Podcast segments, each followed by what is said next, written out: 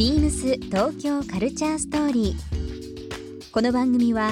インター FM897 レディオネオ FM 心の三極ネットでお届けするトークプログラムです。案内役はビームスコミュニケーションディレクターの土井博志。今週のゲストはランドスケーププロダクツの中原慎一郎ですランドスケーププロダクツのファウンダーそしてプロデューサーの中原慎一郎さん。子どもたちの豊かな感性や想像力をより一層伸ばすきっかけになるものやことを提案する子どもビームスのディレクションを立ち上げの2008年からおよそ10年にわたって担当されていました。そんな中原さんに住宅オフィス店舗の内装デザインや飲食店経営イベントプロデュースなど幅広いお仕事についてさまざまなお話を伺います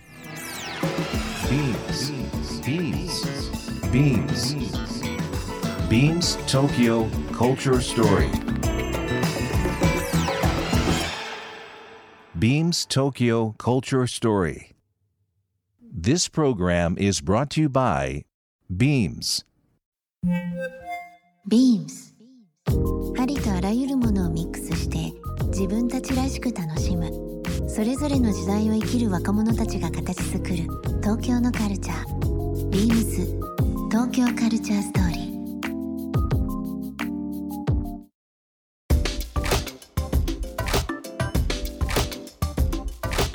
中原さん先週3月14日土曜日、えーからですね3月22日の日曜日まで代官山、えーこちらの方でですね代官山のヒルサイドテラスになりますが今回中原さんが風景を作る目アートデザイン工芸から生まれるランドスケープを、えー開催されておりますね、はい。これはどういったイベントになりますかね？一応ですね、まあえー創業してからのこの20年間をまあ振り返りつつも、えー自分たちのこれからをもう一度確認するための展覧会として、はい。えー自分たちのですね、えー今までやってきた仕事や影響を受けてきたアーティストや、えークラフトマンとか、えーそういった人たちをのものを、えー見せながら展示する展覧会になってます。なんかあのー以前鹿児島でもそうですね。昨年の春に、えーはい。2か月ほど鹿児島の霧島っていうところがあるんですけども、うん霧島の山頂にある、えー霧島アートの森っていう美術館で、えー同じ名前でうんタイトルでやりました、はい。あの以前中原さんにも見させていただきましたけども、はい。A to Z、えー A から Z までのに26個のキーワードですね。そうですね。A から始まる言葉 Z から始まる言葉も含めてですけどもそれに紐づいた、えー作品のチョイスということになってますよね。はいそうですね。で今回は K、えーアルファベットの K というところで、まあえー子供、まあ、先ほど話は出しましたけど、子供ビームスの子供だったり。そうですね。そこでビームスえーいろいろ参加させていただいているというはい。流れになりますけども、なんかこの A to G の26個のキーワードこれ中原さんのアイデアですか？これはね岡本さんと岡本さんとはい。えーたまたま会社の、まあ、仕事に関する本をうん。作ろうと会社案内本みたいなの作ろうとしてる時にそのコンセプトを、えー考えていただいて、うん。まあ、それがちょうどこの展覧会をするっていう話もちょうど起きた時だったんでじゃあそれで一回やってみようかって話になって展覧会用に少しこう、まあ、内容はいじりながらも、うん。大きいコンセプト変えずに、うん。アルファアルファベットの A から Z の、まあ、に合わせてキーワードを考えて、えー展示をするっていうことになった感じです。はい。例えばこの A とかだったらどういうのが？例えばですね、あのアダム・シルバーマンっていうアーティストとアルマーレンっていうアーティストがいて、まあ、僕らがプレマウンテンっていうお店を開けてしばらく経った頃に出会ったカリフォルニアの、まあ、今ではすごい有名なアーティストになってしまったんですけども。大好きな方です僕も。はい。まあ、アダム・シルバーマンは陶芸家ですね。ですね。でアアルマーレンはア今ルマーレンと。メキシコにメキシコに移住してしまったんですけども、有名な彫刻家で、はい。そういったのが、はい。全ての言葉に関わってくるものが、えーそうですね。展示作品されていると。作品をはい。展示されているということになりますね。鹿児島で去年、えー開催されたということですけどこちらの反響はお客さんといかがだったんですかね？もう山の上だったんですけどねすごく、あの立地としてはすごい決して便がいい場所ではなかったんですけども、すごいたくさんの人来てくれて。市内ではないですもんね、はい。霧島連山の霧島の山の方ですもんね。そうですね。なんか2万人近い人が来てくれたっていう話を聞いたんですごいあの、まあ、ピクニックがてら来る人たちもいましたしうん。あの非常に遠方から来てくれた人たちもいてもっともっと自分もねあの場所に入れたらと思うぐらい、えーいい形でやらせていただきました。はい一番こう中原さんの中でこの風景を作る目、えー今回のアートデザイン工芸から生まれるランドスケープというイベントお客様にとってどういった目線でどういったことを見ていただきたい、まあ、あの感じていただきたいっていう形ですかね。多分仕事の内容から本当に例えば小さいものから僕らが作るものの小さいものから、まあ、イベントのこととか、うん。いろんな関わり方でその景色を作るっていうことを僕ら表現している言い方にしてるんですけど、はい。多分おそらく皆さんも自分の日常でそうそういうことは普通にもちろんしてらっしゃるんですけど、うん。それをまあどう意識するかによって自分の周りが、まあ、自分のテーブルの上もそうだし、友人関係もそうであれば会社の関係もそうだし、会社の仕事の内容とかでもやっぱりこういい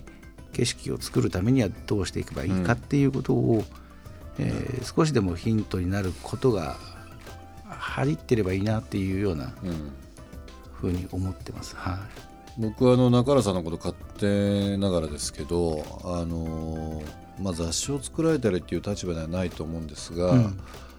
究極の編集者だと思ってましてうん。いろんな物事をですね整理されて分かりやすく伝えていただける